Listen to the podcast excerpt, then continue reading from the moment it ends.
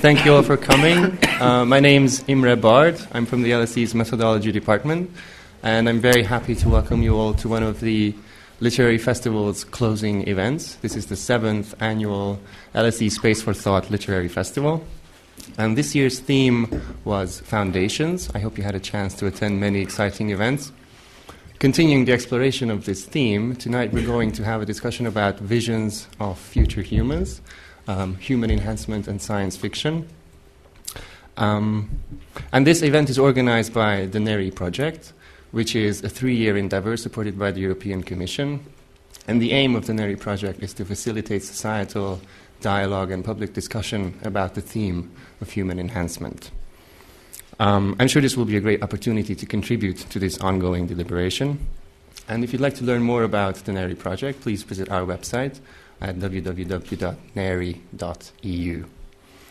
Um, now, if you look at the news on any given day, you might read about things like landing a robotic rover on a comet, or planning a manned mission to Mars, or deliberating whether we should contact extraterrestrial intelligences.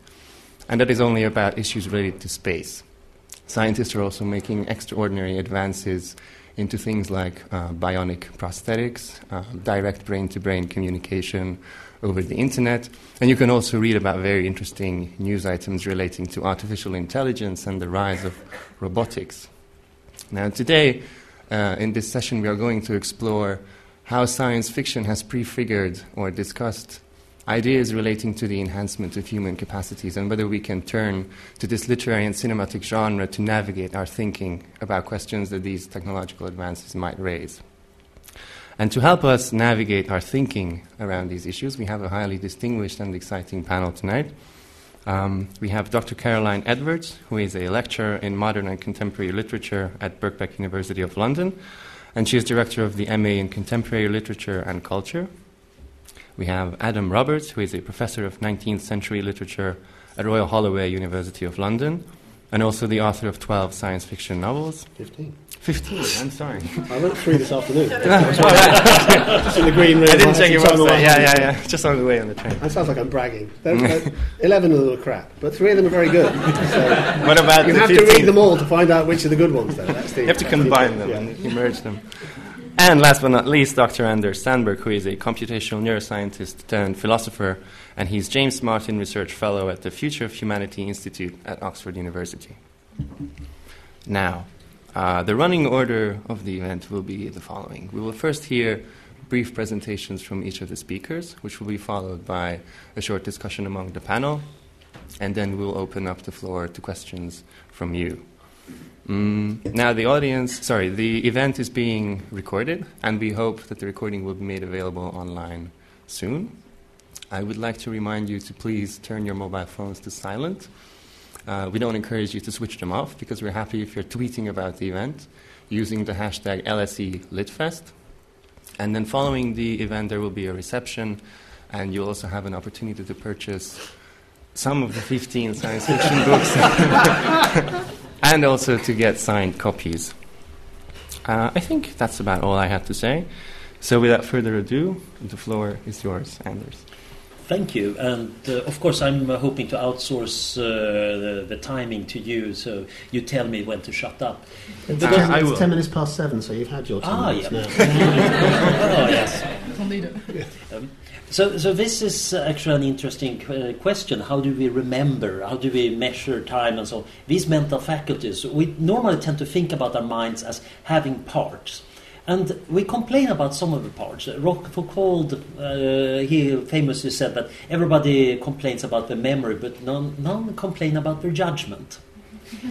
And I think there is something interesting about it because we're fairly okay with saying, "Oh, I have a bad memory," because we can use that as an excuse. Uh, it's kind of more embarrassing to say, "Yeah, I'm stupid."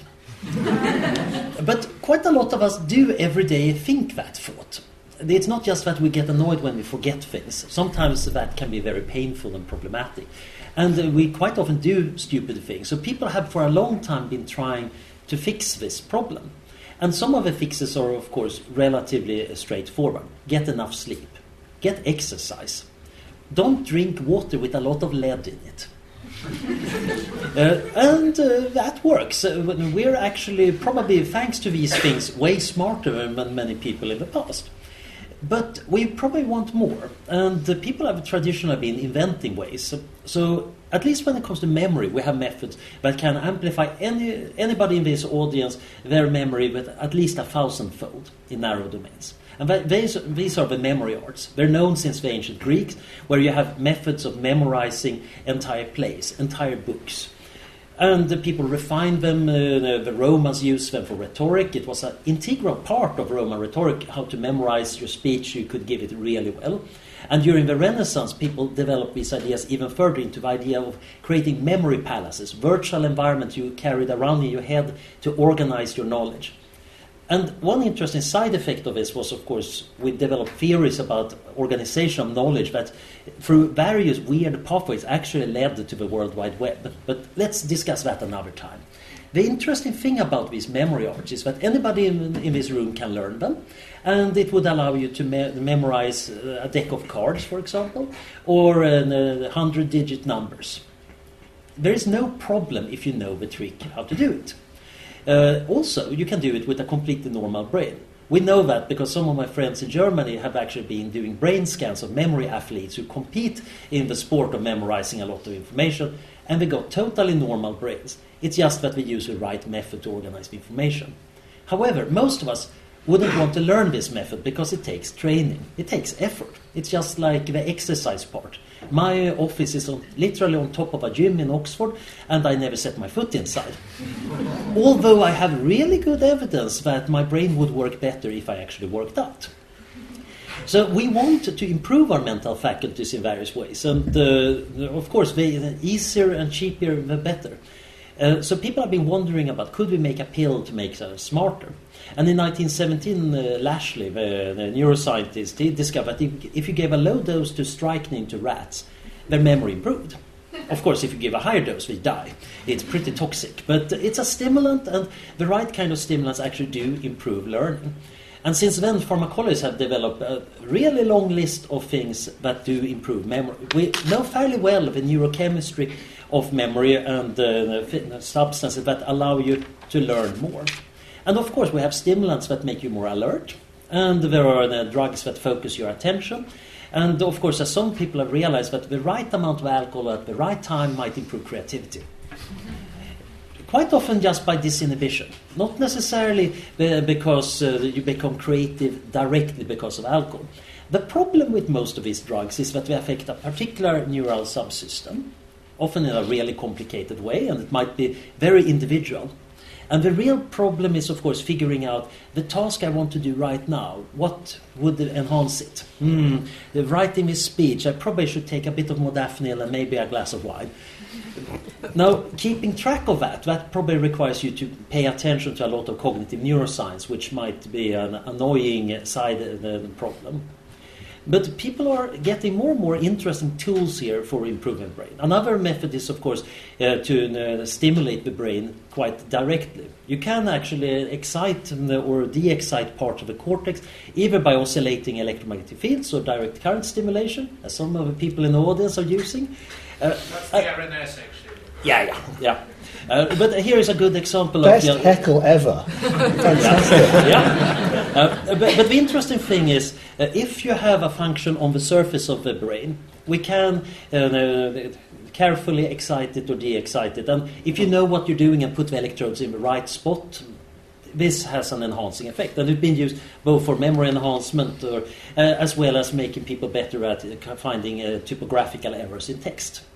In that case, you want to turn off your higher frontal lobe functions and not care about the meaning of a text, just checking word by word. So again, there is a fine tuning of our brain to the task. But what people have been dreaming about is, of course, making us smarter. Because all these small faculties feed into general intelligence, the thing we normally talk about when somebody is smart. And ideally, they should be acting together as some kind of symphony where the individual strands of memory and attention and motivation work well together. But just like composing a symphony is pretty hard, we have found that it's pretty hard to do that kind of enhancement. That doesn't stop people from working uh, on the question. So we know pr- pretty well how to make a super rat. We know how to modify certain genes to give it better memory uh, and make it live longer and uh, run marathons uh, better and so on. So if we wanted to make the Uber rat, I think we have a good shot at it. This might be less applicable to humans, partially because most parents are rather skeptical of doing genetic engineering of their kids. Not, not just because they might be against genetic engineering, but also because they would say, hmm, are the benefits worth it? Uh, after all, it's going to be expensive and some risk that something goes wrong. And uh, you generally don't want to do too much if the only result is that your little kid is going to have 5% better memory, which might be good but it doesn't really matter very much in the big picture. But generally, cognitive ability is becoming more and more important to us, and we, uh, as a species, have become rather obsessed with it. I think rightly so, because in a post-industrial world, uh, what really matters is not so much physical strength as the ability to get human capital, skills, how to make use of schools to actually learn really well. And of course, a school itself is actually a cognitive enhancement tool. You get about 2.7 IQ points per year at first. Eventually, it levels off, unfortunately. We would be way smarter at university if it didn't, but um, it levels off. When you get trained, not just by hearing information, but also by interacting by other people. Uh, but the problem is, it's a slow process, it's painful, it takes a lot of money if one could speed that up, a lot of things would be gained. Because a lot of our society is also hinges on the understanding these complexities we're surrounded by. If you want to, uh, let's say, secure your computer, you need to take in an enormous amount of information to figure out what you ought to be doing. Most of us want to, want to do that efficiently. Of course, one clever way of cheating is to outsource it. Maybe I should just ask a friend who knows way more about computer security than me. So many really powerful enhancements that actually help our current civilization run as well as it does are not based on in improving individual brains, but setting up networks of brains or machines that work well together. And after all, the smartphone is probably the most powerful cognitive enhancer we have right now. Uh, and the interesting part is it's getting integrated to some extent in our thinking. When I was in China a few years ago, I suddenly discovered that uh, Wikipedia was censored. I couldn't get access. And from that, I noticed that, oh, I'm accessing Wikipedia without thinking, without being aware that I'm doing a lot of mouse clicking and requesting information and reading it. I was not aware that part of my mind was grabbing information. I had integrated to some degree Wikipedia in my thinking. Thanks to the Chinese government, I became aware of it. So, thank you, China. The interesting part here is this is probably going on quite a lot with a lot of our other tools. Uh, we know, for example, that if you hold a rod, uh, your personal space expands. If I had a long rod so I could poke the people on the first row, they would be within my personal space. You can actually see this in brain scans. Uh, when people are playing around in virtual reality or being subjected to weird rubber hand illusions and other things, our body images change quite a lot. Using tools also change our representations. So we are naturally tend to integrate stuff around us. Most of us blush a bit if somebody were to start stroking our clothes. That's kind of a little bit too personal. We have integrated our clothing as a form of physical enhancement. So it's no wonder that we can use kind of extensions. And uh, looking towards the future, it seems like very strong economic forces that are going to drive much more cognitive enhancement. Uh, some of it in the form of direct effect on the brain, a lot of it in the slightly more separated things like smartphones and integration, but also that we're getting enabling technology that allow us to interface brains. So um, over in Oxford, we have a lot of people working on optogenetics. Uh, making nerve cells light sensitive, so you can stimulate them not by putting an electrode into the brain, which uh, of course works, but takes surgery and is a fair bit risky, and nobody in their right mind would want that unless you're a really uh, techno fetishist. Uh, but um, optogenetics promise a kind of kinder, gentler way of interfacing with nerve cells. It's mostly done in lab animals, of course. I have a friend uh, whose job it is to send mind control lasers into the heads of fruit flies to control their sex life and uh, as we agreed, yeah, this is evidence that we're living in a pulp science fiction novel. Yeah. Uh, but uh, there is work on actually using this to help blind people see. Uh, I think we're going to see a lot of more tools as nanotechnology and biotechnology develop that actually allow us to interface fairly directly with our brains.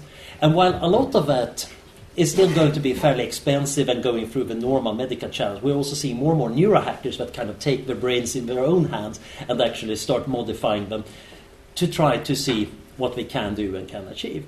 Uh, so if I am going to make a prediction, it is that by the end of this century, I think we're going to be, if not wiser, I think we're at least going to be much smarter, or at least more capable in a lot of our mental faculties. And maybe we haven't put it all inside implants and electrodes in our brain. Maybe we carry actually about most of our brains in our pockets as some kind of uh, post smartphone. Uh, but I think we're going to be a rather interesting species by the end of the century. Thank you.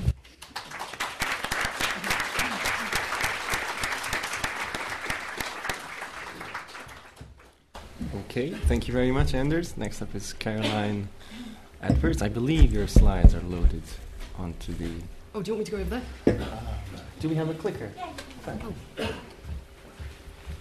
If you let me stand at the lectern, you'll never get rid of me. Is it possible to down the lights ever so slightly? Because there's lots of pictures. Ah, Okay. So um, I wanted to discuss the relationship between humans and robots, um, what critics often call the human robot boundary. And I wanted to kind of very quickly give you a whistle stop tour of some of the touchstones of um, 20th uh, and late 19th century science fiction text to try and think about how science fiction has sort of anticipated and been engaging with some of these questions. So I'm mainly focusing on um, the issue of an idea of the individual subject, some kind of liberal humanist conception of subjectivity, which has traditionally been premised upon a kind of indissol- indissoluble kind of boundary and how science fiction texts for many years have actually been challenging that kind of subjectivity and fragmenting it, severalizing it, pluralizing it with various different uh, images of future humans. Um, okay, so the first, uh, if this will work, yeah. So um, one of my kind of guiding questions really is what is it that science fiction literature can help us to think about? How does fiction allow certain kinds of value judgments concerning science, ethics, morality, ideological discourses pertaining to uh, scientific experimentation to be used? Um, how is character used? How might we be given uh, access to um, a robot or an android character if we have some kind of privileged insight into their mental processes? Or how might they be dramatized perhaps on the stage? Um, the thing that kind of fascinates me in terms of cybernetics, I, I bring this up because I'm going to come back a little bit, hopefully, if I time this right, to um, ideas of kind of networked subjectivities and computerized humans and identity is that actually cybernetics, uh, which is which is quite an archaic term, really, it is the term that comes to inform cyborgs, is um, really a term that tries to describe um, systems, so nervous systems, um, also kind of machinic systems. But originally, it was actually um, used to describe different kinds of kind of government and social organisation. So actually, it's it's not perhaps quite as science fictional as, as we might think. Uh, I've cited here the text E.M. Forster's The Machine Stops from 1909. This is one of the examples of the earliest literary dystopias, a short novella. Um, and for those of you who know, it, it contains characters who live in what we would now probably recognise as, as a, a kind of a world that has the internet. So people who live in small little hubs and don't like face to face contact. Um, it sounds wonderful, and some of the images are great. That uh, it was made into a film at one point. But um, for E.M. Forster, he was absolutely kind of terrified of this kind of um, distant future where people would lose that sort of material contact with one another. And he felt that a certain kind of privileged understanding of liberal culture and, and aesthetic society and creativity would be lost by that close engagement with machinery. Another favourite, um, H.G. Wells, obviously one of the kind of um, forefathers of science fiction, uh, developing the scientific romance from the late sort of 1890s onwards and then into the uh, early Edwardian period. I've chosen The War of the Worlds um, because the thing that I find really interesting is the way in which The War in the Worlds um, represents the alien characters. So you have, uh, as you can see from this image here, uh, some very famous images, no doubt you recognise them. The alien technology contains the aliens, the Martians, who have come over from Mars with their superior uh, technological capabilities, and they are in these kind of tripod, uh, very tall, stilted. Um, Pieces of machinery which they use as a kind of appendage. So it, it requires their sort of um, biological occupation within the technology in order for it to function. Uh, to give you um, sort of some descriptions of it, it's described, uh, the technology is described as a monstrous tripod. It is higher than many houses. It's a walking engine of glittering metal, a great body of machinery with a ringing metallic pace and long, flexible, glittering tentacles. The use of tentacles, that kind of imaginary of the weird, um, splices together some sort of horror imaginary with science fiction. But it's very metallic, uh, it's very threatening. It romps across the home counties, destroying various parts of, um, of Surrey and, and the Downs and elsewhere. And really, um, H.G. Wells fits into this early discourse um, in the sort of early 20th century that E.M. Forster was also a part of. And incidentally, E.M. Forster thought H.G. Wells's writing wasn't up to much. He didn't think it had much literary value, and he was just a sort of working class um, guy who didn't really know his place, and, and he was writing all these texts and things. And it fits into this idea of liberal versus um, mechanical culture. So, mechanism, which is um, we are becoming uh, in the early 1910s and 20s increasingly integrated into factory production processes, uh, the mechanisation of the labour process, um, the mechanical age, which suggests um, to liberal critics a certain kind of degraded or low culture, uh, a certain sort of vulgarity and sensationalism that you might associate with some of the more melodramatic aspects of the scientific romance as H.G. Wells was developing the form. Um, but also that, that kind of class um, aspect to the um, critique of this vulgarity and this low culture. So you see there the workers on the top left working in the machinery. We become more like machines. We become massified. We lose our individual subjectivity when we enter into a large, almost kind of lumpen proletariat situation. Liberal culture, which Matthew Arnold described as sweetness and light, high culture, the best which has been thought and said in the world, uh, and, and liberal culture champions that individuality, the thing that is threatened by this kind of um, mechanism. Um, H.G. Wells's text also uh, takes the very popular late Victorian future war story, um, the, the narrative uh, of sort of often the Germans coming to invade Britain, and then sort of turns it on its head by making it the aliens who are coming to invade Britain. And so it's a really interesting critique of um, European colonisation, the way in which actually the English people then become the othered subjects and the victims of a superior technology. Okay, so moving on to one of my favourites then. This is another kind of historical text which is incredibly important for us. Karel Čapek, the Czech uh, dramatist, wrote a, a, play called Rossum's Universal Robots, which he wrote in 1920 and it was performed in uh, Prague in 1921 at the National Theatre.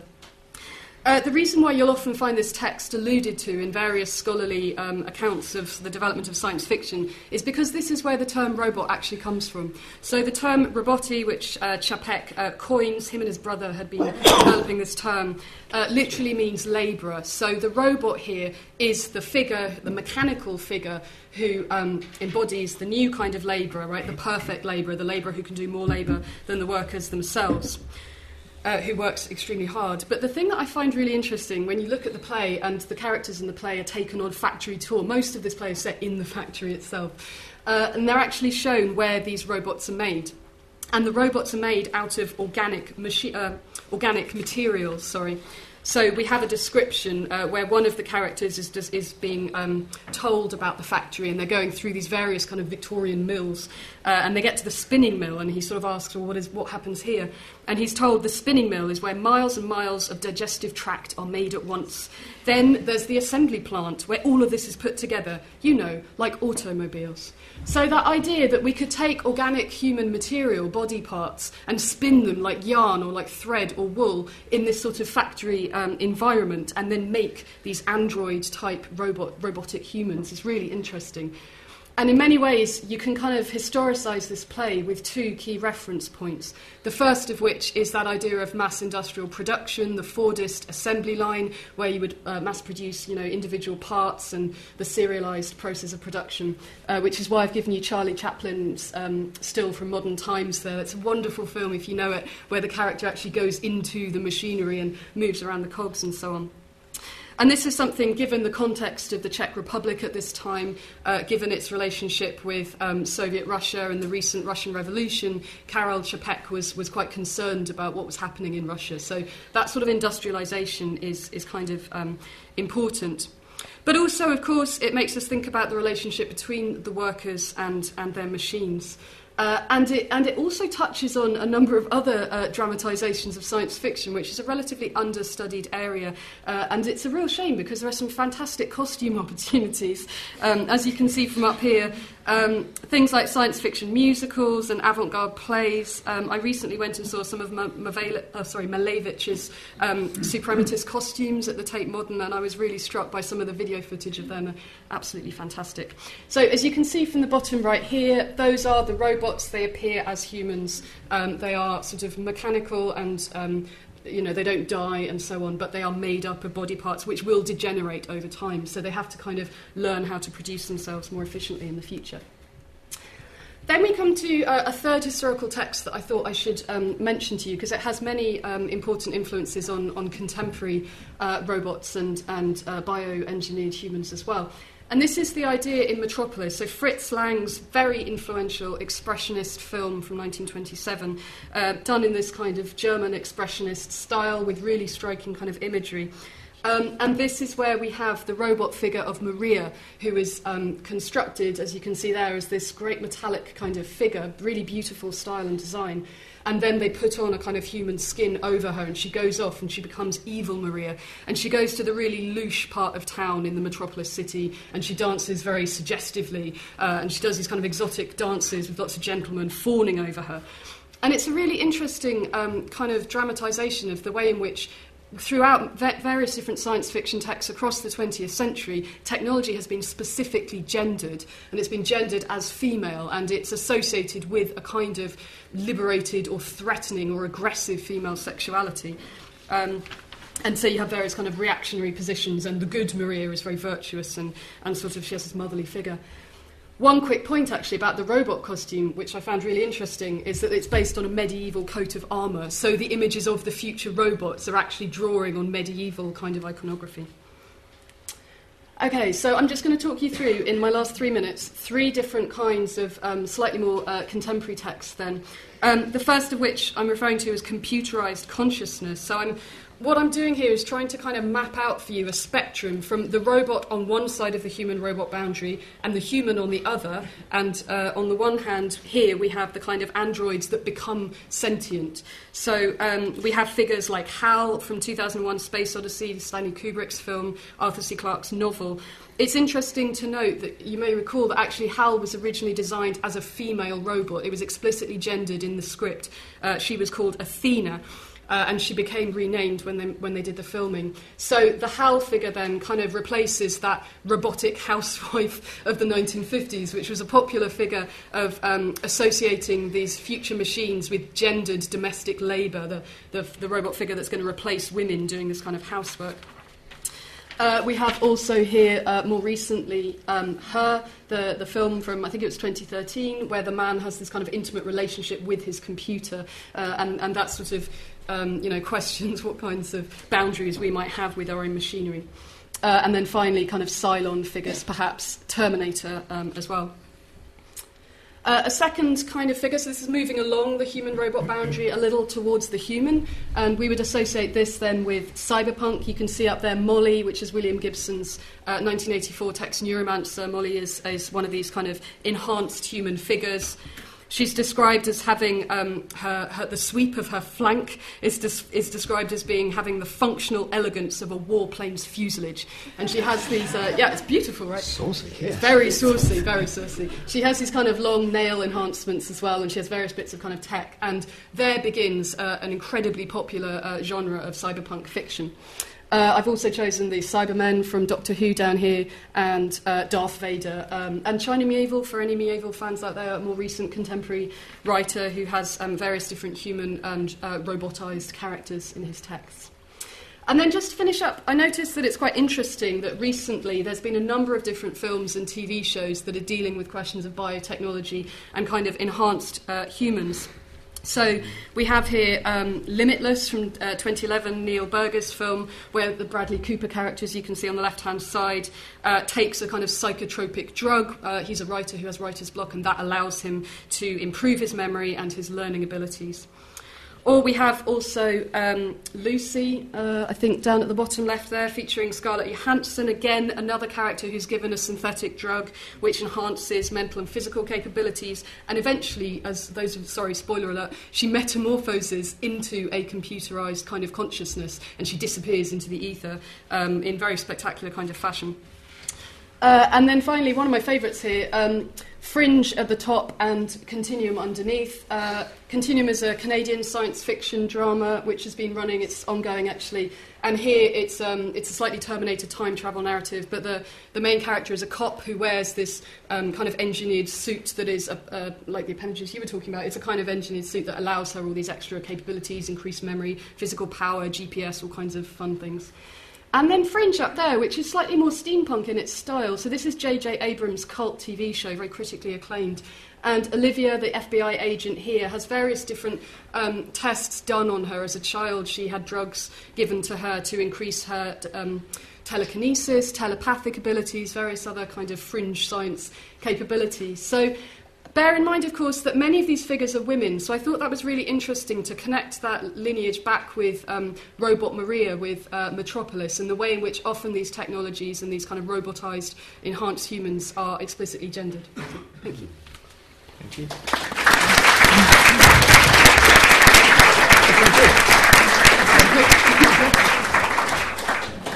Okay, and finally turning to Professor Roberts. You didn't bring any slides. I have so no slides, and It's all in your um, head. I've been pondering this talk a, a long, long time, and in no way sitting in the green room, racking my brains as to what I'm going to say. I think I'm here as uh, a writer of science fiction of 15, actually now 16 science fiction novels, because I wrote one whilst I was listening to these two excellent talks. And I think my, my brief really is to fill that in from a, a kind of creative point of view. So part of me just wants to stand up and list all my novels, uh, recommended retail price, and urge and exhort you to buy seven copies uh, in case you lose six. Think how sad you'd be if you bought six copies and lost all six of them. That extra seventh copy could make the difference. And if everyone in this room bought seven copies of all of my novels, I could realise my dream. Which is? This is to live in a solid gold house. It's not much to ask. Uh, instead of doing that, instead of just giving you the hard sell, I thought what I might do is wait and see what my, my colleagues say and then respond a little bit from, a, from the point of view of the kind, my kind of creative praxis. And I'm glad I decided to, to do that because these are two very interesting talks that touch on two fascinating areas to do with the cyborgisation of uh, humanity and moving into the future. So I think what I'll do, uh, briefly, because I know uh, we started a little bit late and I'm sure we're keen to get on to a broader discussion, is isolate just three of my novels, which you then have to buy 21 copies of each of those in order just to make up the numbers. Uh, talk a little bit, I'm not, I'm not expecting anyone here to have read it, although I see someone in the front row has a copy of one of my novels, and you are going straight to heaven. You're a special person. It's a wonderful thing to see. Um, uh, and really, I, I think there's just one point that I want to make, which builds on what I were saying about the, the historical context of science fiction and the idea of the robot and the cyborg and the way that then comes down to us. And that develops, I think, what Anders is talking about with his very interesting, fascinating vision for 100, 100 years hence, or by the end of the century, when we'll all be 2.5% smarter and better dressed. And they may or may not have found a cure for male baldness. We can only hope. Uh, mind you, I'll be long dead by then, so I wouldn't even want to worry about that. And this is, it, seems to me a simple point, but a kind of important one, to do with the, the broader discourse, in a way, the meta discourse of cyborgisation. There's something that, uh, that's very appealing, especially to a geek sensibility, about the idea of the cyborg. There is, I think, something sexy about it, which very often, as Caroline has been saying, gets literalized into the discourse of science fiction as sexy. So Molly in Neuromancer is above all else sexy. In fact, she works as a, as a prostitute using a cyborg implant to block out the unpleasant memories of having to do this in order to make money. It's a very uh, slightly itchy, uncomfortable portrayal of a woman in many ways. That Caroline's quite right, informs a whole subgenre of, of uh, cyborgisation. So the, the, the large point I want to make is going to link to, I think, I'll, let me pick three of my novels. Uh, in 2010, I wrote a novel called New Model Army, uh, which is sort of about a cyborgization of uh, a group of people who band together as an army, as a, a bunch of irregulars. Don't need a command structure, they don't need officers, they don't need the usual structures that inform military operations because they're all linked to one another through a sort of super internet. So they can vote on tactical decisions in the middle of a battle. And the premise of the novel is this wisdom of the crowd, enabled by the sorts of technologies we all, of course, take for granted with everyone having a phone. Uh, means that they are a better army. They're leaner and they're cheaper, but they're also more effective because they're not stuck in this, this calcified, antiquated model of a hierarchy of power determining how an army should fight. That's the idea behind New Model Army. Then I wrote a novel called By Light Alone, which I wanted to call Beggar's Banquet. I still think that's a much better title than By Light Alone. But if I can digress for literally 20 seconds, my editor at Gollancz said, there's an Ian Rankin collection of short stories called Beggar's Banquet. And Rankin's also published by Orion Books. We're not happy about having the two titles. I said, well, it's science fiction, he writes crime. So my editor said, I will have a word with him. Uh, so he rang him up and said, Look, Ian, do you mind if my author uses this title? And Ian Rankin said, No, he can choose his own fucking title, which was nice of him in the end. So we ended up calling the book By Light Alone which I think we can learn to love over time if we say it over and over before we go to sleep. And the premise of By Light Alone is a future uh, in which, please don't titter as you look at my cranium, uh, photosynthetic hair is the common attribute of human beings, so we no longer need to eat. You grow your hair long, you sit in the sun for a couple of hours a day, your hair photosynthesizes all the energy your body needs. You need to drink, of course, and take a few vitamin uh, supplements. But rich people can take pills, poor people can chew a bit of dirt, and you no longer need to eat. So it frees humanity from this, from being shackled to uh, this particular requirement. And the third novel I talk about is a novel called Jack Glass, which is uh, a sort of whodunit uh, murder mystery set in the, in the future. Okay, so I'll, I'll set those three there, and then I'm going to make my one main point which is to react to the things that my colleagues have been saying and to think about cyborgization as a discourse of liberal individualism. And I'm fascinated that Caroline quoted Matthew Arnold uh, at the beginning of her talk.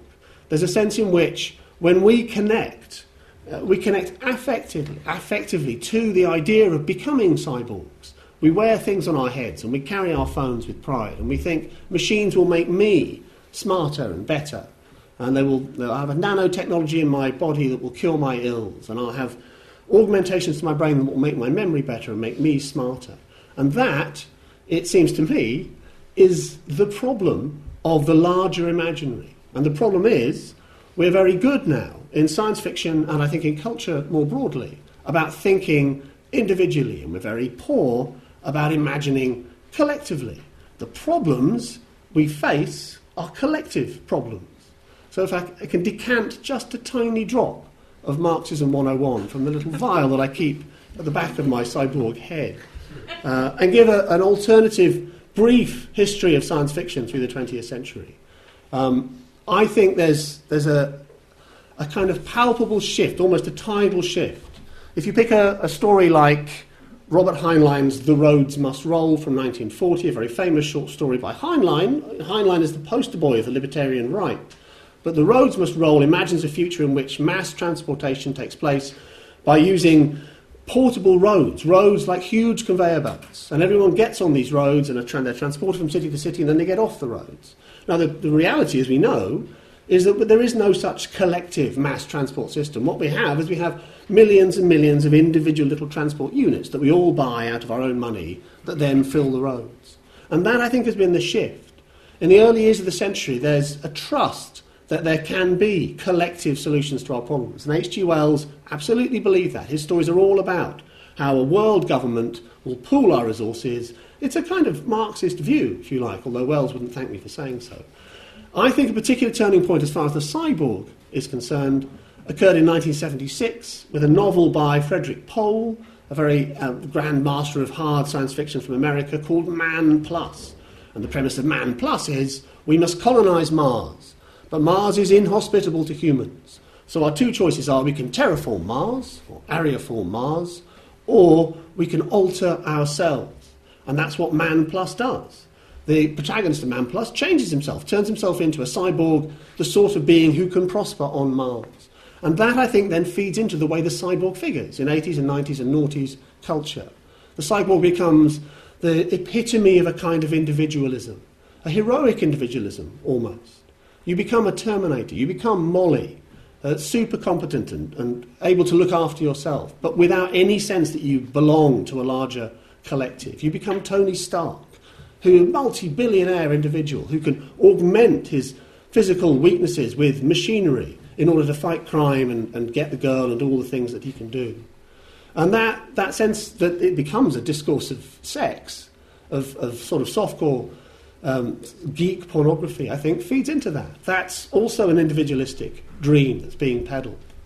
So, to go back to the, the novels that I mentioned before, that I urged and exhort you, exhorted you to buy, what I was trying to do in all three of those novels was imagine a collective cyborgisation in one way or another. That what happens with the hair is that instead of liberating humanity, it turns out that when poor people, you don't even need to pay the minimum wage because they don't even need to eat. So they become that much poorer and immiserated. And the, the divide gets that much. It's a bleak novel, actually. Now I come to think of it, you probably want to give that one a miss. Uh, the, the final point I suppose I'd make to, to wrap up is the point that I make in, in Jack Glass, which connects with this idea. You could say, for the sake of argument, that we've uh, tried, we've essayed a collective cyborgisation of, of human society. We called it the Industrial Revolution. Society boosted its abilities. And it boosted its abilities in ways that were both very effective in terms of raising standards of living and generating wealth, but also very poisonous for the planet, very destructive for the planet. And those are still, in slightly more modified and advanced forms, those are still the cyborg technologies society as a whole is using in order to maintain the standard of living for as many people as possible. And it is still poisoning and polluting the planet because we don't seem to have a collective imaginary that can think of another way of enhancing bare humanity. So, this is the last point I'd make, I suppose, which is the point that comes out of Jack Glass. Speaking very broadly, there are three items in play. And those three items are uh, raw materials, uh, energy, and labour. You need your raw materials and uh, you, to, to, build with and to make things and, and to generate the wealth that we have. And you need your energy in order to power that. And you need your labour to, to, to control the manufacturing process. Now, of those three things, two are becoming scarcer and therefore more expensive. And those are raw materials and energy. And one is becoming more populous and less scarce and therefore cheaper. And that's us, because we are the labour part of that component. And I can't see, unless we find some new resources of raw materials, unless we go off planet, or unless we come across some fantastic new energy supplies that we somehow pull out of the top of our uh, collective hats, I cannot see how this can ever lead to good for the majority of people. That what we contribute to that trifecta, our labour, is going to become cheaper and less valuable as time goes on as the other two things become scarcer and more expensive. And that has a terrible consequence. That's the future that I portray in Jack Glass, which is also quite a glum novel, now I come to think of it. In fact, all three of the novels I've mentioned are very gloomy and depressing, and I would advise you not, actually, to buy any of them. I'll tell you what's good Diary of a Wimpy Kid. That's funny, enjoyable, makes you feel good about the world, and on that bombshell, I will sit back for a moment. Brilliant.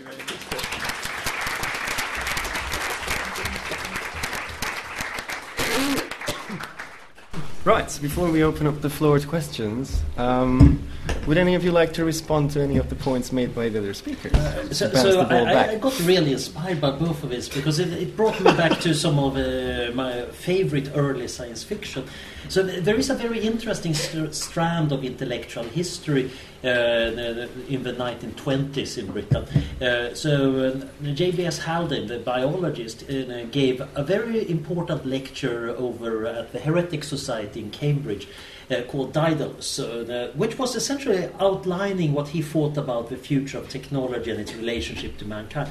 And he made the famous prediction that, yeah, this century looks like it's going to be the century of physics. The physicists are kind of discovering things that's changing the world. Next century is going to be the century of biology. And in this uh, lecture and later essay, he's outlining essentially a, a, world where we have biotechnology, how that's going to affect uh, the environment, and also that we're going to apply it to ourselves in various ways. It's a very creative and interesting essay.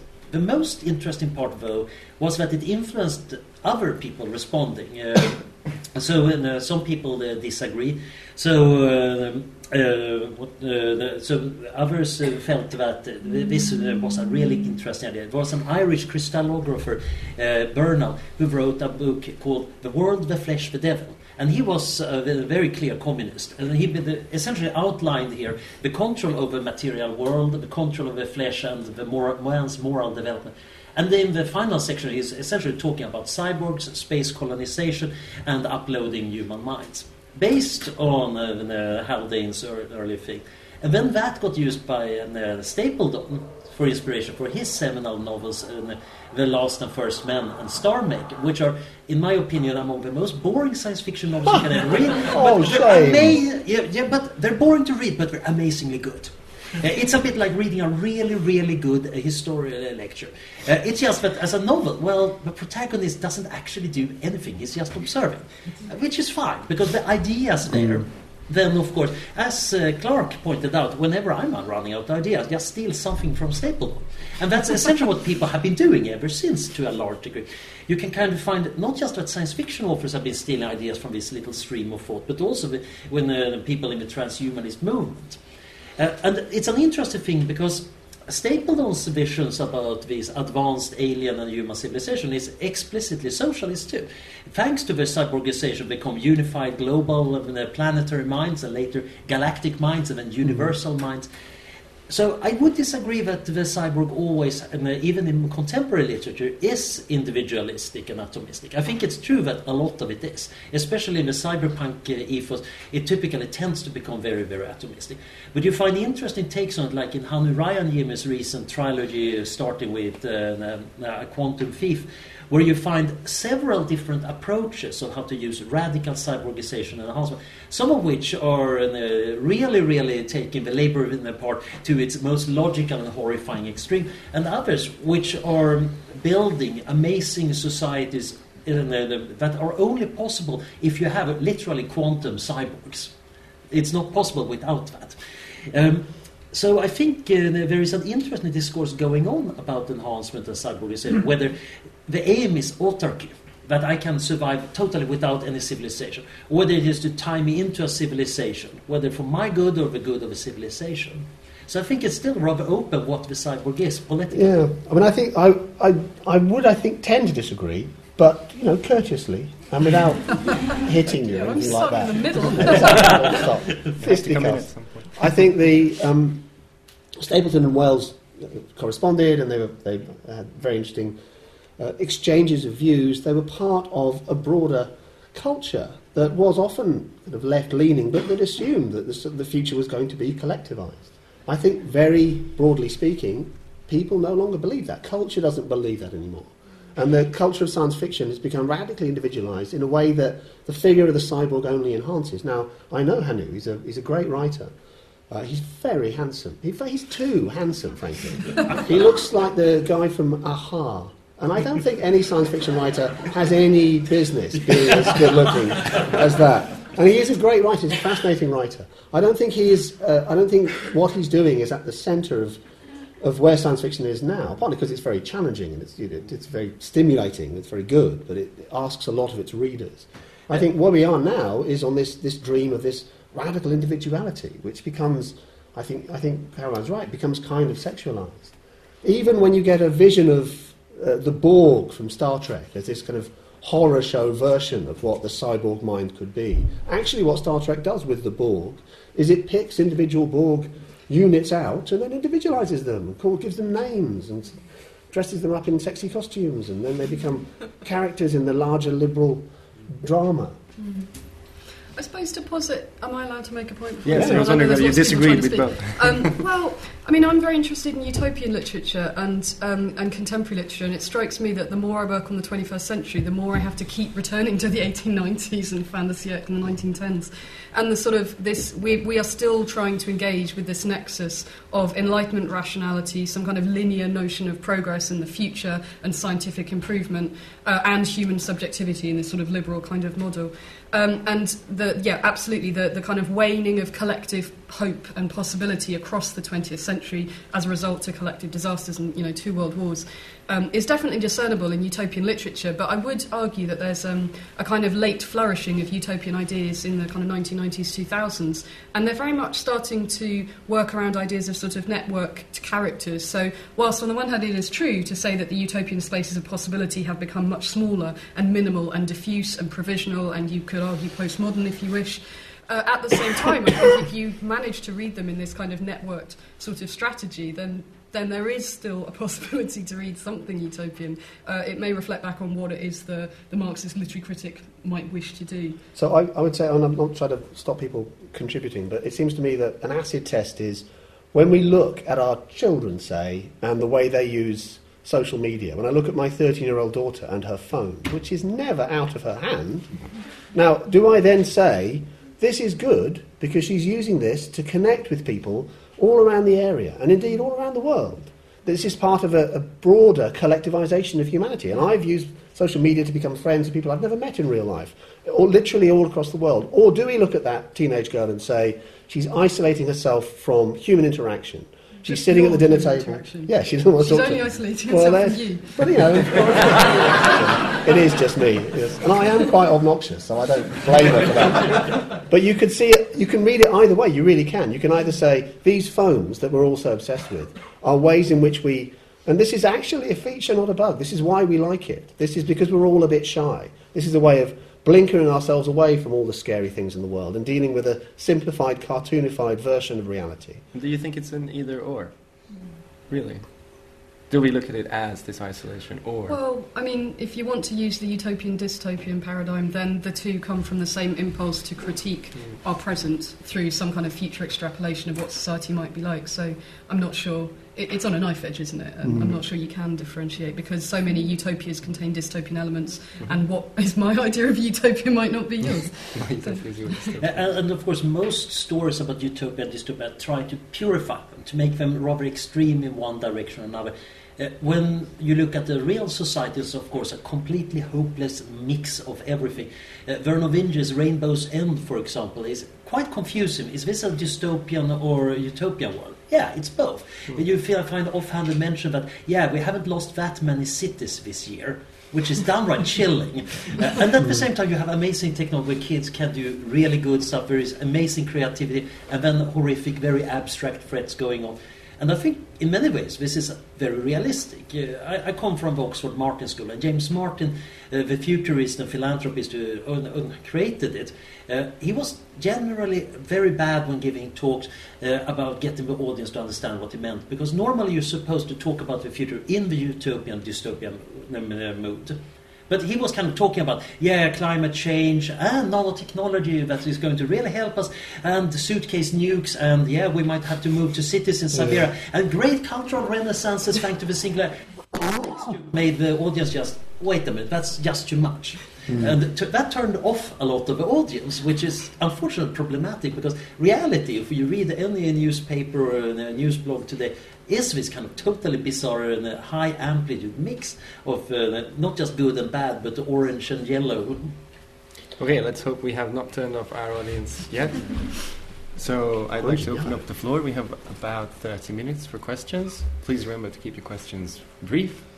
And yeah, there are roving mics, so yes, the gentleman over there in the glasses. Uh, thank you. I was just interested in uh, Dr. Edwards' comments about networks and the, the, the distinction between a collective and individualistic point of view, and whether this is kind of a sort of um, distinction between sort of anarchist leftism and and um, sort of more directive leftism. The uh, the, the, the, the idea of the planner, the central planner, seems to have been completely completely uh, gone out of our culture. But at the same time, you have this idea that we've got smart cities which will um, aggregate information from all of people's smartphones and their information use, and sort of without any human involvement, will produce better, better collective results. Um, and I just wonder whether that is a, a, a, left or right thing, or actually a distinction between different kinds of, of leftism. That's a really interesting way of putting it. Um, I think it probably depends uh, how you read it, in a sense. Um, I, I, it's definitely true in the kind of humanities disciplines, specifically literature, sort of political theory, and so on that, that I work in.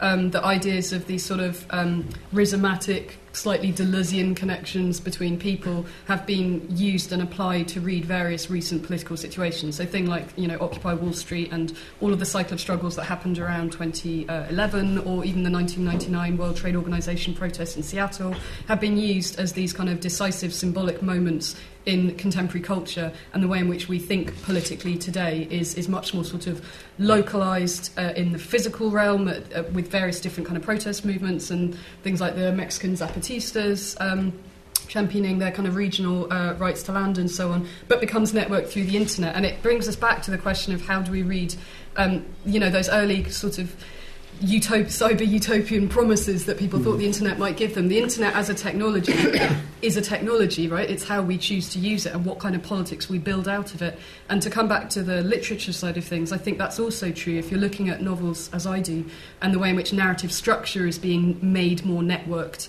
and it's changing the, the literary form of the novel in very interesting ways, I think it, it depends how you wish to read it, perhaps. So your politics mm-hmm. influences the kinds of readings and connections you're going to make. Because I, I, I, think that's very interesting, and it is a very interesting question. Uh, the distinction I'd make, I think, is I'm, I'm not trying to talk about collectivization in the round as a political phenomenon, even ideologically, really. I'm just interested in it as a, a facet of cy- cyborgization. The cyborgization seems to me, the centre of gravity seems to me just so defined by individual modes of kind of liberal humanism. The, the collective space on the left is, there's a kind of inertia that I think goes along with the fact that the right have been in the ascendancy for a while now. That Occupy Wall Street is a kind of 1950s gathering where people take their physical bodies and go and sit outside banks. That the collective space that the internet means, the, the collective possibilities of everyone being linked on the left. And maybe your experience is different to mine. Mine seems to be that the left is uh, shattering its energies over an endless stream of micro policing of questions of tone and, and uh, the way that you're allowed to tweet, the kind of things you're allowed to put on Facebook, which is in part reflects an important matter because there is this sense that when you are when you're dealing with cyborgs rather than face to face with human beings, you become a bit disinhibited. You become ruder than you might be. You're more prone to say rude and nasty and offensive and homophobic and racist things. And that's clearly something that needs to be addressed. The spaces need to be inclusive. But they don't seem to me to be inclusive. Perhaps I'm an old and a curmudgeonly fellow. Perhaps you are aware of uh, left wing collective spaces that aren't like that. But they don't seem very hospitable to me. On either side, on the one hand, you have you know, Gamergate Nazis who leap on everything anyone says that's even slightly feminist. On the other hand, you have lots of left wing people, for very genuine reasons, who police the very tone of every single tweet. Uh, another interesting angle is, of course, the libertarian collectivism. It might hmm. sound paradoxical, but actually, when you think about uh, a true uh, believer in market, he, he, or she will, of course, believe that yeah, the market price setting mechanism is a form of collective uh, information mm. processing, mm. and you can actually try to use this as various forms of decision making. So there is a very interesting idea about uh, the information markets, where you're betting on the truth of statements or future states as a way of getting better decision making. Uh, there is an interesting science fiction. It's interesting from an idea standpoint, if not a writing standpoint. Marc Stiegler's, uh, Stiegler's Earthweb, where in the future everybody are kind of participating in these betting markets on everything. Things get designed and decided based on essentially these markets of ideas, which means that when Earth is subjected to an extraterrestrial threat, there is a bunch of astronauts who have got the entire humanity behind them for solving the problem. So these astronauts are in themselves, well, they're good astronauts, but we actually got uh, 8 billion people's mind power acting through these kind of information markets to help them solve really tough problems. So here you have an interesting form of radical collective cyborgization, but it's written from an explicitly libertarian standpoint. Mm. Yes, the lady in the fourth row, I believe.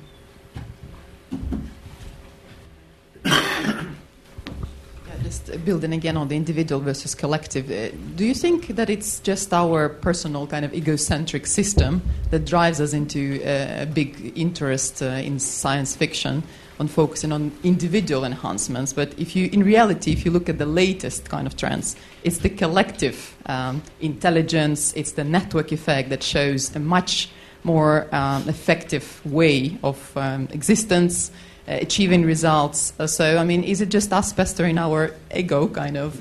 But in reality, uh, the true progress lies really with the collective uh, technology, rather. Can I jump in? Yeah, in? sure. Sort of going back to, I touched upon the science fiction drama, and I think what's really interesting about that is, uh, and it sort of draws on various Brechtian ideas of dramaturgy as well, is that you have a collective set of characters. Um, they're fairly boring. E.M. Forster would complain that they're not round, they're not fully developed, they don't have kind of psychological plausibility and interiority and so on. And that aspect of um, dramatising kind of class struggle or collective relations, um, if, if we think that a lot of science fiction texts start out as novels, and many of which are then adapted into very successful films. The novel, as a literary form, privileges bourgeois subjectivity. The novel is a form which many people would argue develops in the early 18th century, um, and you can read the kind of Habermasian idea of a bourgeois collect, sort of public sphere. Uh, so it is privileging individual characters, and it is privileging a certain kind of psychological realism at the expense of science fiction, which is why science fiction has often been, uh, you know, de- de- thought of as a kind of derogatory case. So I think, um, from a literary perspective, that's an important thing to bear in mind, actually. And if you wanted to challenge that privileging, you might want to go and look at more sci-fi drama.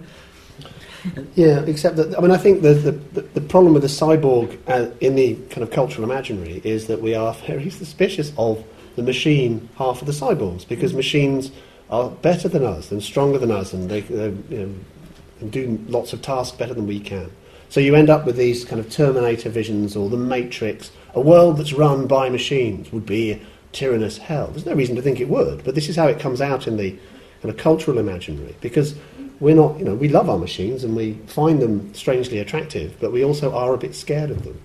But it, sorry, Sorry. just one really quick point. Yeah. Um, it depends who you read, I suppose, because the fact that E.M. Forster's dystopia is sort of cited so many times because he's thought of as a good writer, and, and somebody like John Campbell who imagines very positive future kind of robot societies. Mm. I think there's a certain element of value judgments being placed over good literature and bad literature. There is, that imagines is true. Although, again, the John Campbell, Isaac Asimov idea of a robot is that the robot is moving in this Pinocchio path towards the perfect liberal individual subjectivity. And eventually they will become indistinguishable from us, like the bicentennial man. And it will simply be another human being. There's no sense that there's anything distinctively machinic about the robot that is in itself attractive to, to us. Uh, uh, there is also another practical and maybe even slightly boring reason, and that is writing a novel about a really capable, really intelligent protagonist. That's going to be pretty nice to read. Yeah, typical because the reader will tend to identify with the protagonist. Writing a novel about a society where everybody is a genius, that's probably pretty tough. Uh, it's tough enough to write a really plausible, intelligent protagonist, and uh, making uh, describing a society where everybody is a creative genius. Uh, that is very much of a nightmare, I guess, for any writer. So we get these breaks. I don't know. Have you tried? oh, you mean from a technical point just of view? wrote- Yeah, yeah. Yes. Okay, let's take two or three questions at the same time. Gentleman in the second row. Hi. Do you think we're perhaps all already cyborgs, albeit with a um, clunky human computer interface via our smartphones, with which we all regularly enhance our capacities and judgments? Okay, there were some hands. The other gentleman in the second row. Professor Roberts was making an interesting point about the um, policing of the internet.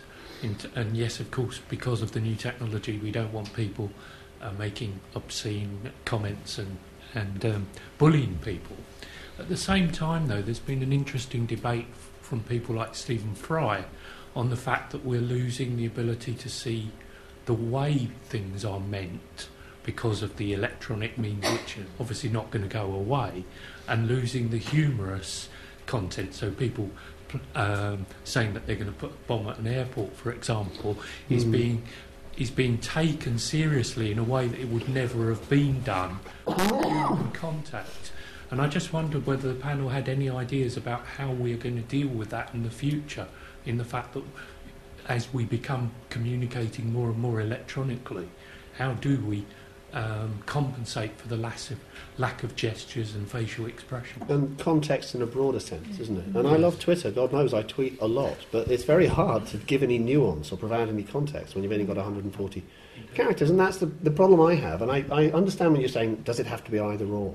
If I look at my 13 year old across the dinner table, she won't meet my eye because she's on the phone, if I thought she was tweeting and, and going on Facebook, she doesn't go on Facebook, my God, the very thought, but whatever she does, whatever the latest thing is, if she was saying, oh, you know how Zizek says it's easy to imagine the end of the world and the end of capitalism, she's not. She's going, oh, long, uh, Benedict Cumberbatch, oh, I love it. Oh. and all her friends are doing the same thing. There's a kind of commodified kind of currency of exchange that is defined by its context, by the form of Twitter itself, which doesn't allow you to do very much that other than say, lol, look at this cat. Uh, uh, may I respond to the Yeah, cyborg? are we cyborgs? Yeah, sorry. Uh, so the- it's, it's known that, at least in rats and probably in humans, that if a pregnant mother gets lecithin, the rat pup grows up to be uh, better at solving mazes. Essentially, the hippocampus, the memory systems, get more well developed. And it's pretty likely that uh, our mothers, all of us in this room, got plenty of chocolate uh, during pregnancy. We're already enhanced in that regard. also, when I'm kind of looking over myself, okay, my eyesight is getting enhanced by these glasses. I, of course, got my extra brain. I, of course, got uh, an reserve brain just in case. And of course, this clothing is keeping me warm in a climate that might be too cold for me. And uh, of course, I got a little Fitbit, which is a way for my higher order desires to manipulate my lower order desires in order to achieve walking much more uh, than I would normally do, and so on and so on. It, it's pretty obvious that in many ways we're already cyborgs from a cybernetic standpoint in terms of control theory. We might not have that many implants, although of course a lot of us have two fillings, which are already doing a fairly simple thing. Uh, probably would estimate that at least one or two pacemakers in the room and so on. So I think it's pretty obvious that yes, we're way more cyborgized uh, now than a century ago, and a medieval person would just say that yeah, we're, we're pretty post-human. Um, of course, the real reason he or she would say that is probably because our thinking, because a lot of it is a mental software, and that's really weird compared to what existed 200 years ago. Okay. Can I respond very Oh, yeah, quickly to the point about policing? Because, uh, yeah, I was thinking about this as well. I mean, in many ways, um, we're moving through a very transitional period in terms of how we use the internet and how we use these social networking devices. And they present sub- sub- substantial and significant challenges to, um, you know, questions around the nation state and what kind of legal frameworks we can enact on something so transnational and globalised as the internet. The point about um, context and not being able to see the gestures in which a, um, a medium of expression would be embedded, I find really interesting. I mean, this is something that Jacques Derrida writes about when he's looking at Rousseau and, and talking about communication and, and calling, you know, the metaphysics of presence, by which, in classical terms, people always privileged the individual speaker. They, they respected the legitimacy, the authority, and the veracity of the speaker in person in the room in front of them. And when they were given a piece of writing or a doc- documentation, they didn't trust it because it had rhetorical devices and therefore it could be lying to you. And so I find it very interesting that we seem to be moving back towards a much more traditional way of understanding communication whereby we would like to privilege the presence of the speaker and we're not able to. Let's take three questions now at the same time. Hi, I- I think this is more towards Anders uh, because he's like the computational neuroscience person in the room, and more towards uh, uh, enhancement. I- I'll be really keen to know your views on computer neural interfacing because I had a, a conversation with a very very smart friend of mine, and the argument was in 300 years' time, you know, we would still be where we are. So I'll be keen to know in hundred, you know, for the end of the this century, what do you predict we would look like, or in terms of computer neural interfacing? Okay, one. There's a lady in the last row who's had her hand up for a while.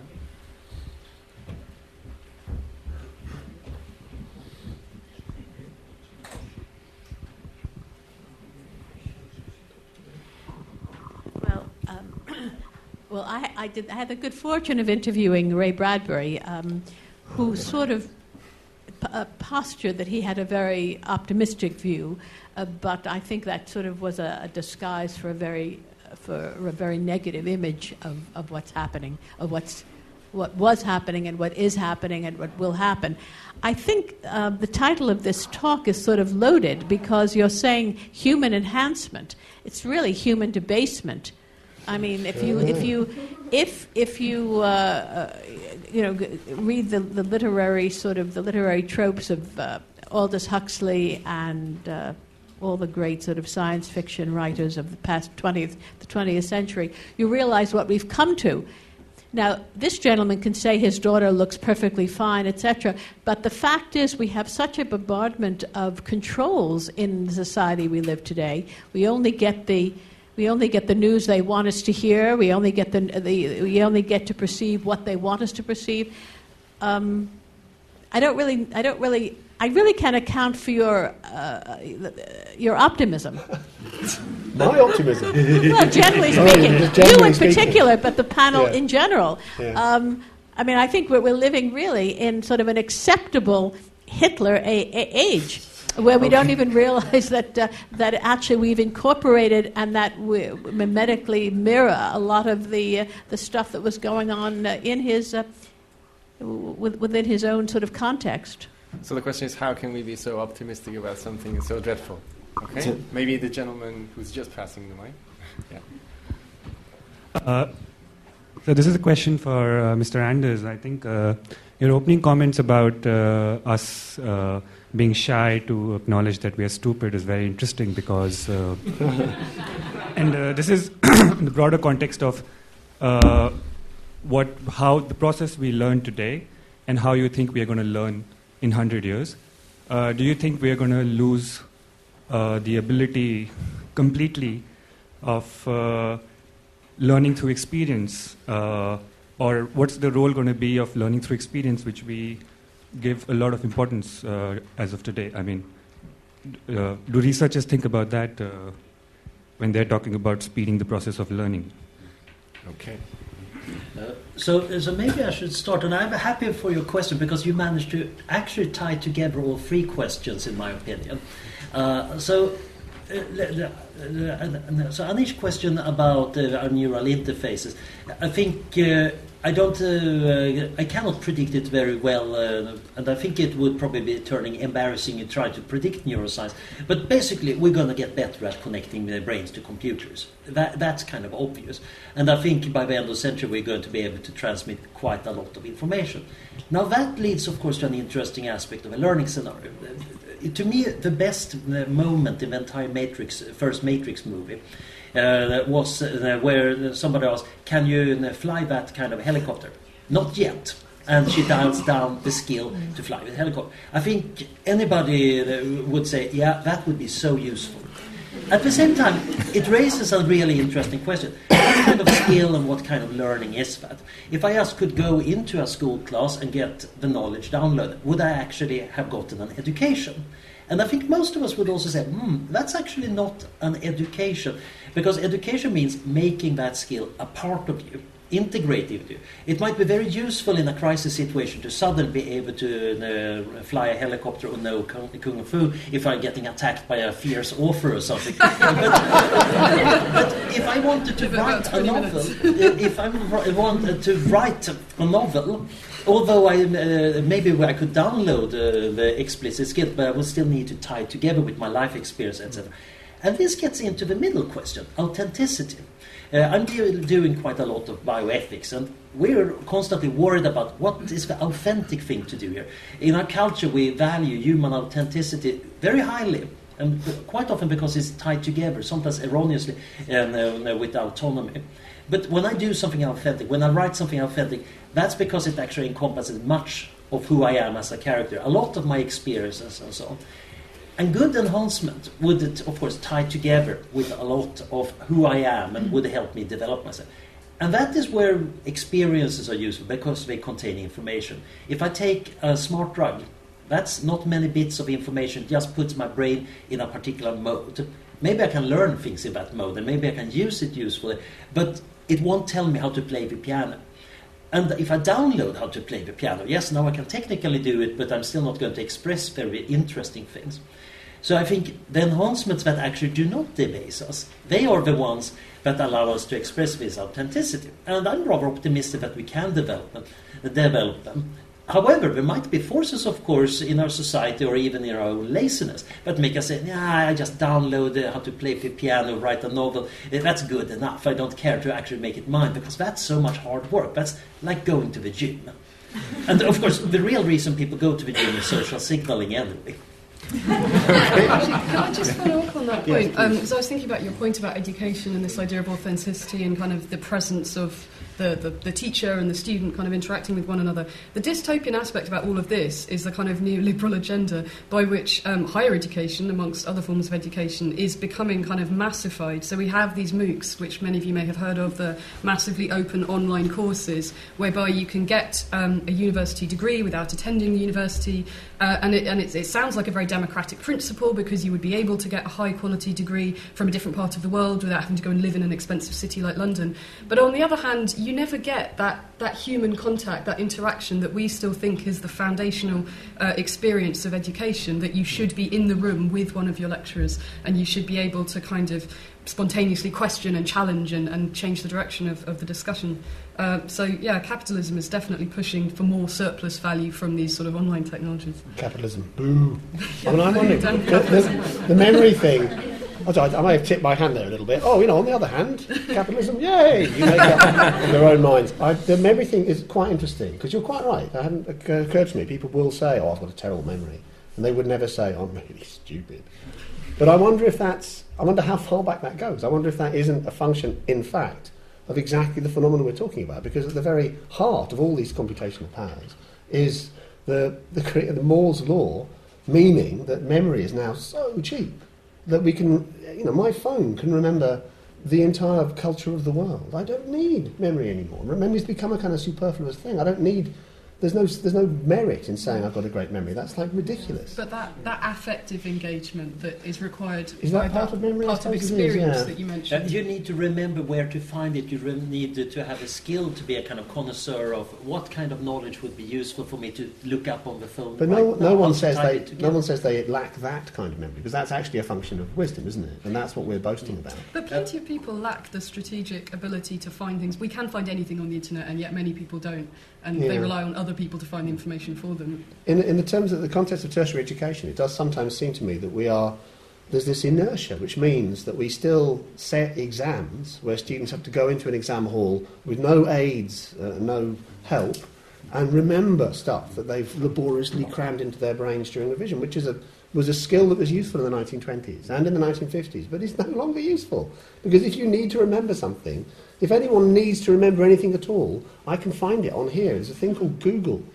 And as long as we're not in China, then we're fine. But when it comes back to like questions of expertise in Yeah, various sorry. different contexts, say you're in a, a business meeting and you're trying to pitch for a new client with a large company or something, if you sat there and they ask you a question, and you started googling something, it, or if I go to my doctor and ask what's wrong with me, and then they go on their medical version of Google, I don't trust Yeah, them. that's so we true. Still about privilege already that kind of memory Yeah. as as as um, suggesting a certain kind of expertise and qualification. So if Let's take you- some more audience questions. Yeah, I sorry, have to yeah, cut this discussion short, although it's fascinating. uh, the gentleman in the middle who had the TVs here. So Yeah. Let's take three again. Well, I'm actually looking for a recommendation on sci-fi from you, because buy my books. For sure, Buy all that's, of my that's, books. that's, that's quite that's quite obvious. Yes. uh, but what, what I find to be interesting, I don't see much works on sort of depth psychology subject. Everything changes, environment changes, but what doesn't seem to change is the self. The characters are still driven by very human needs, motives, everything else. Is there anything which actually tries to describe how does it feel to be a post-human? How does it feel, or how, how would actually the uploaded mind think? I mean, I can only recall uh, interactions with such mind. I mean, I can think of Solaris, of Strugatsky, and so on. But generally, I don't see, you know, the, it's kind of pointless if the self does not mutate. Yeah, Okay, and that's well, hang on, we'll take two Sorry, more we'll take three questions. questions. Quite right. Okay. Yes, the lady just behind.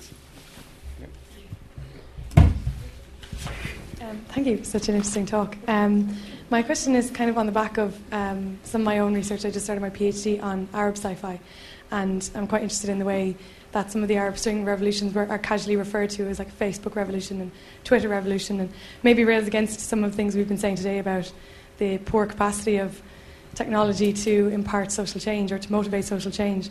Um, at the same time, a lot of con- contemporary science fiction that I'm coming across doesn't seem to have found any room or any space for utopian or utopian visions or visions of enhancement. So um, I suppose I just wanted to ask the panel's opinion on what forms might still be there to express that vision or to try and recapture that vision. Okay, and third question. Let's take the lady in the first row.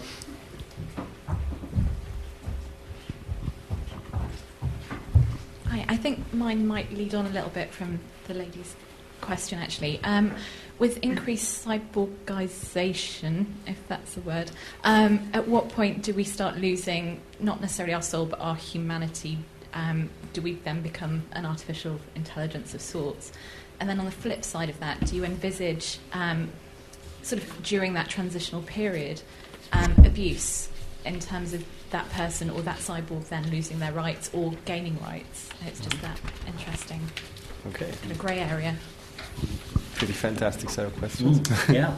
Uh, so literature recommendations. So two that comes to mind is, uh, of course, uh, Ted Chiang. Uh, his short story "Understand" is actually a quite interesting take Hmm. on the radically intelligence-enhanced protagonist, uh, and I think that goes fairly far in describing somebody who is becoming uh, post-humanly smart. And there is an interesting conflict, which I don't want to give away too much about, uh, about the different visions about the future of humanity going on there. But it's of course very hard to write well about a super smart protagonist and also make him or her appealing. Another interesting novel in this regard is of uh, Diaspora by Greg Egan. And this is where kind of a singularity was centuries ago. Most people, in a sense, are software.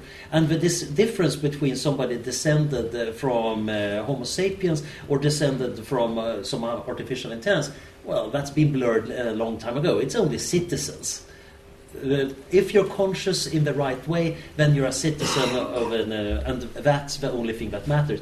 Uh, I, I find it a very interesting, uh, and again, somewhat challenging novel. The interesting part about it, that actually ties into the second question, is uh, there is one character who eventually kind of ends up in a belief loop, uh, a, a, a particular self-reinforcing belief. I think we would say, yeah, that's religion.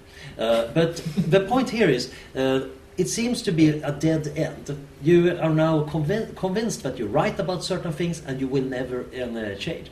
While another uh, character in the novel continues indefinitely, although continues out into the space of mathematics. And uh, from a human perspective, that sounds like a really lonely, isolated experience. Except that to this character, it's probably pure bliss and it's going to go on absolutely forever because mathematically uh, it can be proven to be unbounded. Uh, the problem is, of course, I would imagine that, yeah, making these characters appealing to a reader is not entirely trivial. I think this is a general problem in all science fiction. You, you might go down the Stapledon and Egan path and make stuff that's intellectually rigorous and interesting. Uh, but at some point, the reader will say, "Yeah, I have very little, little feeling for that planetary supermind." okay. Can you Well, I mean, I suppose this comes back to the way in which you understand character, because if you're going to take a, a kind of functionalist, structuralist approach to character, then character um, facilitates certain kinds of plot or certain kind of high concept ideas that you can um, uh, explore and develop in your fiction. Um, so. I don't know. I mean, the idea it, it just brings us back to this problem of kind of liberal subjectivity, and the, I think perhaps the problem is the way in which we're reading, not the text that we're reading. I, I concur, yes.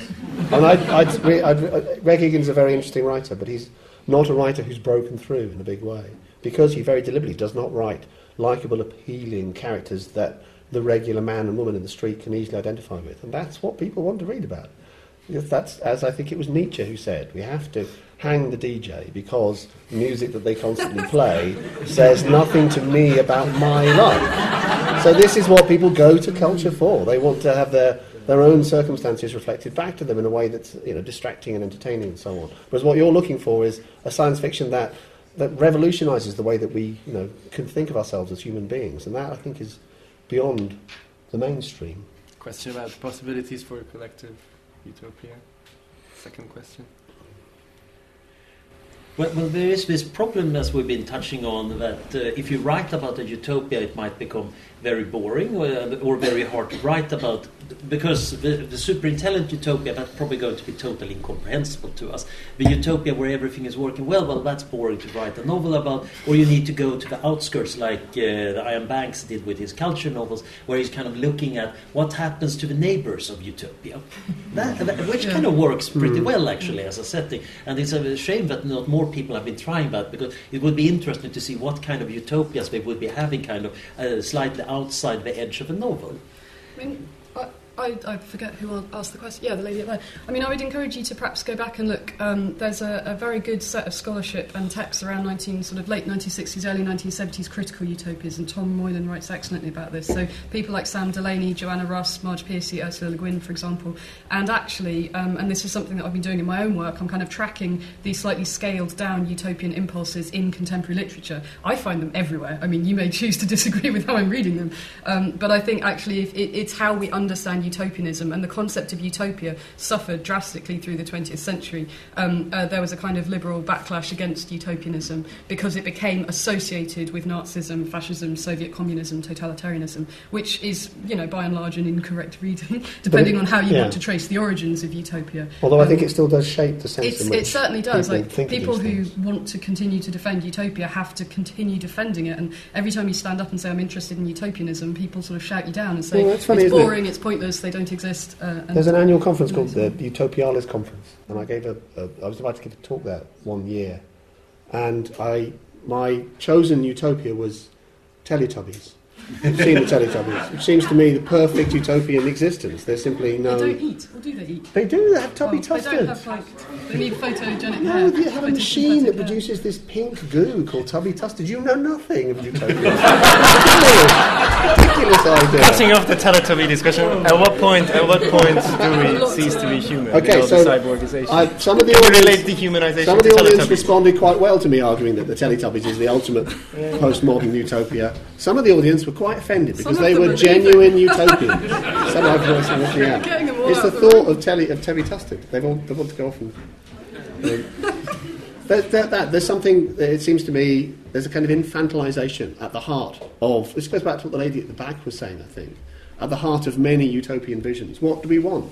You know, we're into our 40s and we still want to listen to pop music and wear blue jeans and play video games and revert to a kind of infantile model of how we relate to the universe, where all the anxieties of adulthood are taken away. And that seems very regressive and dangerous to me, although I am wearing jeans and I listen to pop music and I do play.